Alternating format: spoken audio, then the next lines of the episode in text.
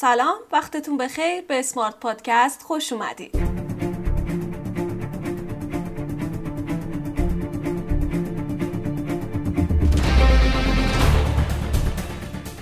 من عارف هستم و روال کارم در اسمارت پادکست اینطوریه که نظرات دو دسته سرمایه گذار و استارتاپ ها رو در مورد موضوعات مختلف جمع میکنم، کنار هم میذارم و سعی میکنم که این دو گروه با اختلاف دیدگاه های هم بیشتر آشنا بشن.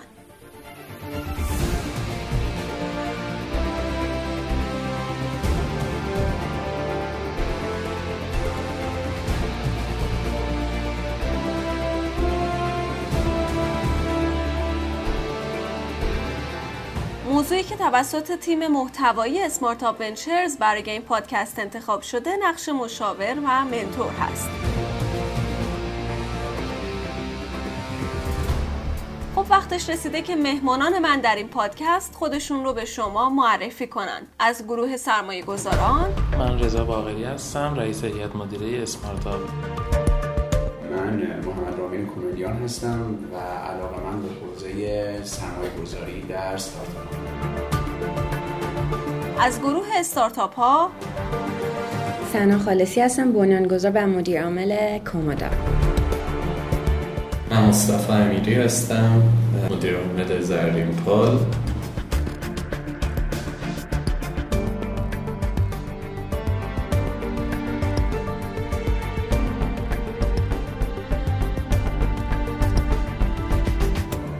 قبل از شنیدن سخن مهمان‌های این پادکست، بخش کارشناسی عرفان اقبالی، مدیر توسعه و کسب و کار اسمارتاپ ونچرز رو با موضوع این پادکست، یعنی نقش مشاور و منتور، بشنویم. یکی از عوامل تاثیرگذار در رشد استارتاپ‌ها نقش مشاور و منتور هست. منتها این دوتا موضوع و این دوتا در واقع مفهوم تفاوت‌های قابل توجهی دارن. به طور مثال زمانی که ما در واقع در یک کیته مشخصی نیاز به در واقع مشورت یا راه حل داریم، از مشاور استفاده می‌کنیم. مثلا اگر در بخش یوزر اکسپریانس محصولمون نیاز به بهبود و تکامل وجود داره، از فرد با سابقه و صاحب نظری در این حوزه مشورت می‌گیریم و کار رو به صورت آلای پروژه تعریف می‌کنیم و مشاور سعی می‌کنه بر اساس تجربه‌های پیشین خودش یک راه حل به ما بده. بنابراین انتظار ما از مشاور راه حل مشخص هست. اما در نقطه مقابل اون بحث منتور هستش که انتظارات و قواعد در بخش منتورشیپ متفاوته. در این حالت ما روی یک سری موضوعات که تداوم بیشتری هم دارن نسبت به صورت مسئله مشاور، ما انتظار راه حل از منتور نداریم، بلکه این انتظار داریم که منتور مسیر رسیدن به راه حل رو تسهیل کنه. بنابراین در منتورشیپ منتور مایندست و نگرش حل مسئله رو به تیم تزریق میکنه و در کنار تیم کارآفرینی قرار میگیره، نه جلوتر از اون. بنابراین منتور نه تنها باید دانش و تخصص اون رشته رو کامل داشته باشه، بلکه مهارت‌های تسهیلگری و کوچینگ هم یکی از موارد خیلی مهمی هستش که اون در واقع منتور باید در خودش تقویت کنه. در اسمارتاپ هم در واقع خروجی منتورشیپ اسمارتاپ که ما میگیم خلق اهرم رشته، در واقع از جنس تزریق راه حل نیست، بلکه در واقع تسهیلگری رسیدن تیم‌های کارآفرینی به راه حل‌هایی هستن برای اینکه بتونن بیزنس خودشون رو رشد و ارتقا بدن.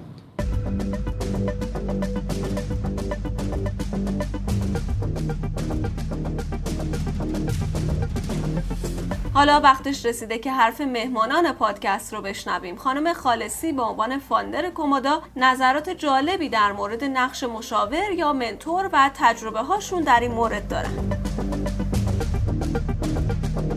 شما خودتون چه انتظاراتی از یه مشاور یا اینکه یه منتور دارید؟ اینکه فرق این دوتا رو ببینیم خیلی مهمه. مثلا ما برای تیممون مشاور فنی داشتیم و دقیقاً مشاور فنی بر اساس یه سری مواردی که خیلی لاجیکال و منطقی مطرح میشد و طبق تجربه‌ای که حالا اندوخته داشت اینا رو بررسی میکرد، ولی منتورمون مثل دکتر باقری که در زمینه مارکتینگ ما و همچنین اپتیموم کردن محصولمون باشون همکاری داشتیم، اینجوری بود بود که فورس نمی‌کردن که یه چیزی اونجور شکل بگیره. به نظرشون میومد که اینجوریه و بعد ما میومدیم بر اساس تجربه خودمون توی استارتاپ اینو بررسی می‌کردیم. اینکه هم کسی که داره یعنی منتی هم منتور بدونه که باید این رابطه چه شکلی باشه خیلی مهمه، برای اینکه یه لاین خیلی باریکی داره بین اینکه چیزی رو گوش بدی یا چیزی رو گوش ندی. مثلا اگر که کانفیدنس لازمو نداشته باشه استارتاپ، ممکنه هر چیزی که بهش میگن بره اعمال کنه، و یا اینکه انقدر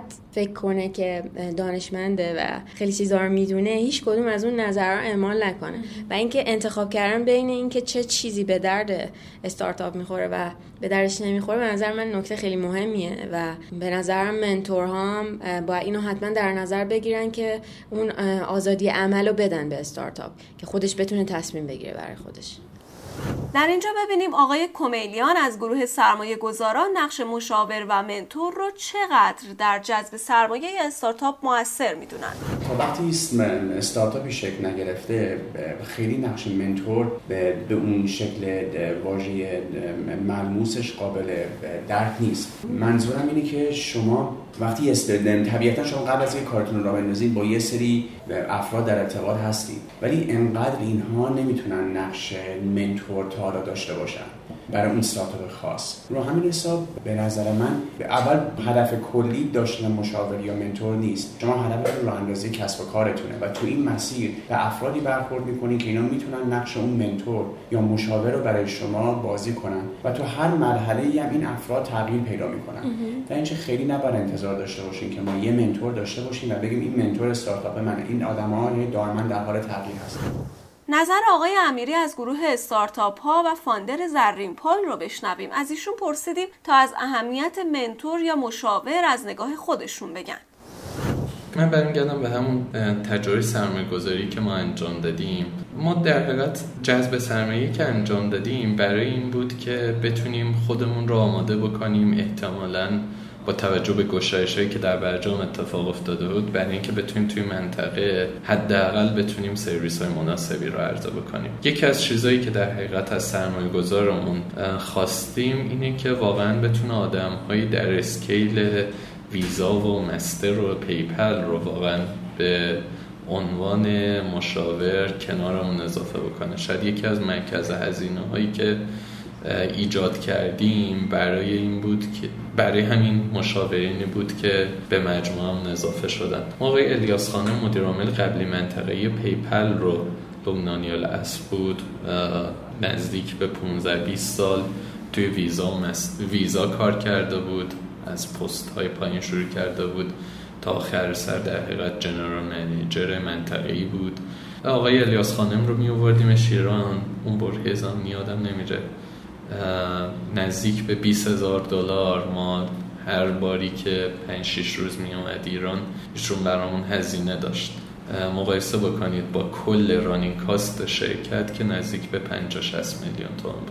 یعنی اومدنی این آدم با این حجم از دانش برای ما معادل یک ماه کار 20-22-23 نفر از پرسنلمون بود. خیلی استفاده هایی کردیم از این که بدونیم واقعا در دنیا چه خبر است و احتمالاً چه گپ هایی وجود داره، چه جوری میتونیم ورود پیدا بکنیم و احتمالاً برای اینکه جایگاه همون رو هم در ایران بتونیم حفظ بکنیم چه کارهایی رو باید انجام بدیم. واقعیت اینه که من احساس کلیمون اینه که چیزی که توی ایران کمه هم تجربه های بین المللی هستش. باید شرکت ها سعی بکنن که واقعا حداقل اگر واقعا زورمون نمیرسه برای اینکه مدیرای بین المللی رو توی مجموعه هامون داشته باشیم، مشاورین بین المللی رو در کنار خودمون داشته باشیم. در ادامه ببینیم نظر دکتر باقری در مورد ترکیب ادوایزری بورد در یک استارتاپ چیه؟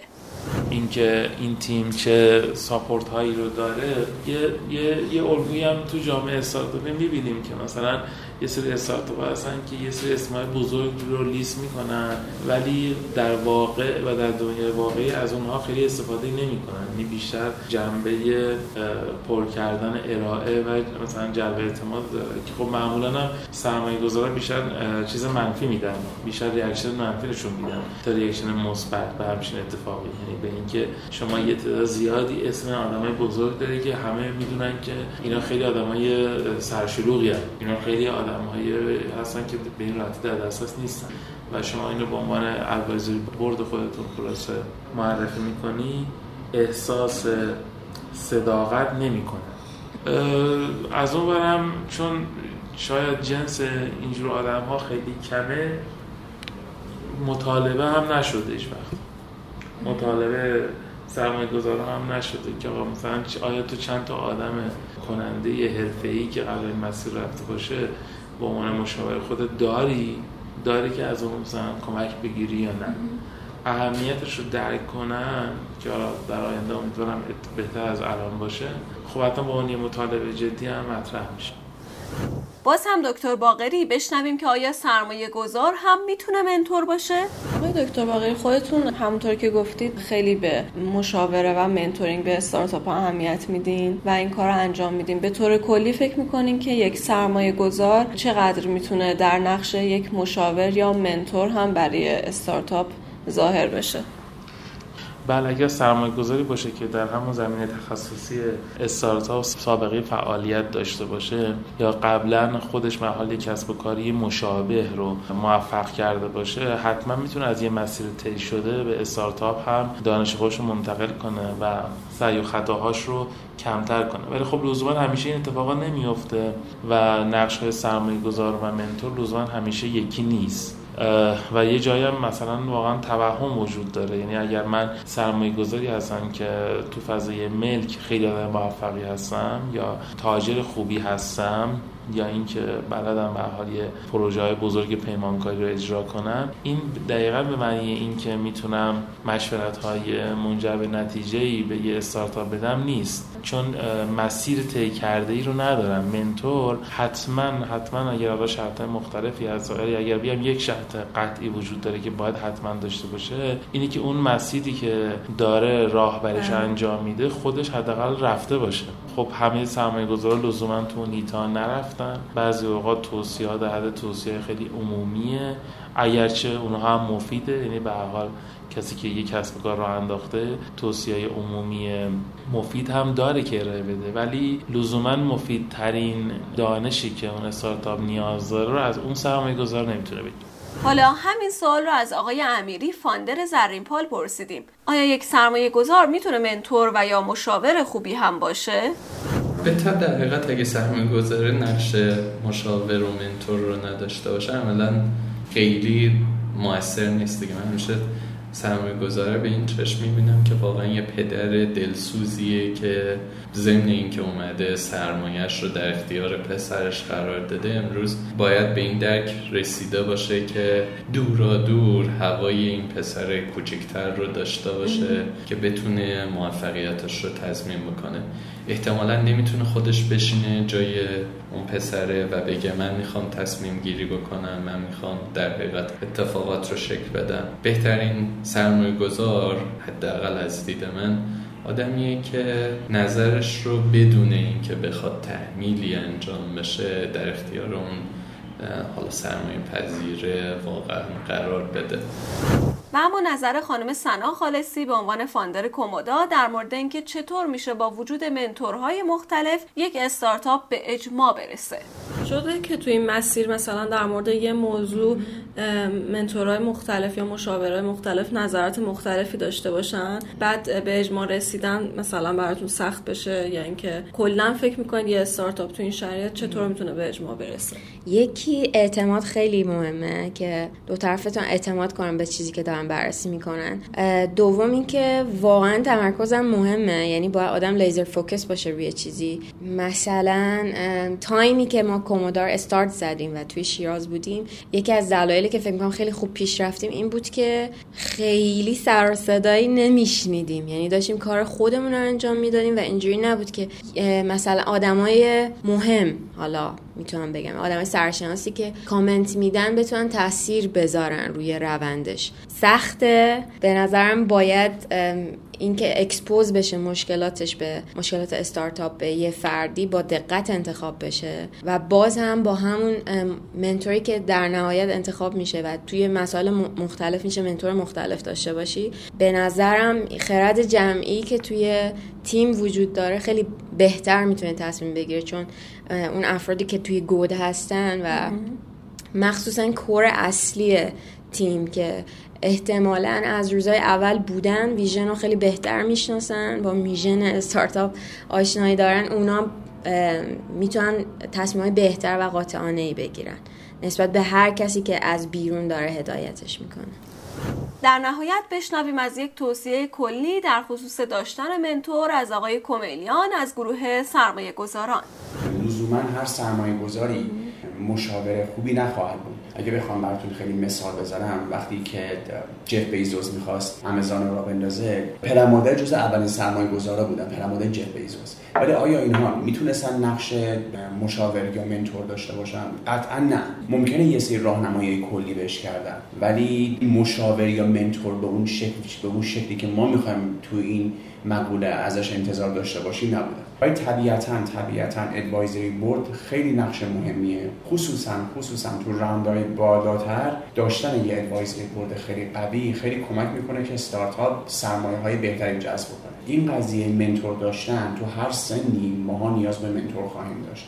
خیلی نمیشه گفت اگه یه نفر شرکت اولش نیاز به منتور داره یا نیاز به مشاور. و شما خیلی موقع‌ها برای موضوعات مختلف نیاز به منتورهای مختلف دارید و این یکی از اون مسائلیه که جدای از بیزنسی به افراد کمک رشد شخصی و شخصیتی میکنه و من خیلی این نقش رو کلیدی میدونم و آدما تو انتخاب منتور یا مشاورشون خیلی باید دقیق باشن و خیلی هم این قضیه رو تو رو درواسی نذارن. اگه احساس بکنن که از یه مرحله‌ای به بعد این مشاور یا منتور دیگه اون کارایی یا اون کمک رو نداره، بهترین کار اینه که دنبال یه جایگزین باشن برای این افراد.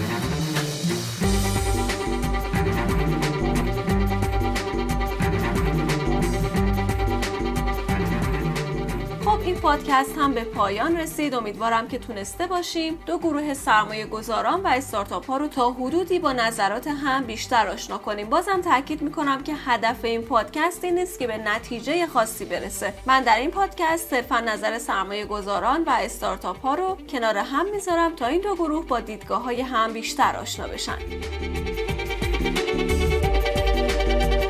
اگر شما هم به عنوان مخاطب این پادکست نظری دارید، میتونید از طریق آیدی ادمین کانال اسمارتاپ ونچرز و یا از طریق سایت اسمارتاپ ونچرز نظراتتون رو با ما به اشتراک بذارید.